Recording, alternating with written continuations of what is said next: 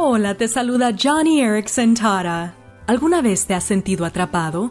Como tetrapléjica, suelo sentirme así ya que mis piernas y brazos están paralizados. A veces se siente como un callejón sin salida. Estoy segura de que así se sintieron los israelitas frente al Mar Rojo. Con Faraón y su ejército por detrás, parecían no tener salida.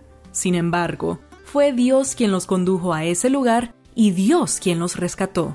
De igual manera, el Señor me ha permitido estar discapacitada y por medio de ello, Él me ha mostrado su gloria, protección y provisión. Entonces, si hoy estás enfrente de tu propio mar rojo, recuerda, Dios no condujo a su pueblo al mar rojo para destruirlo, sino para rescatarlo.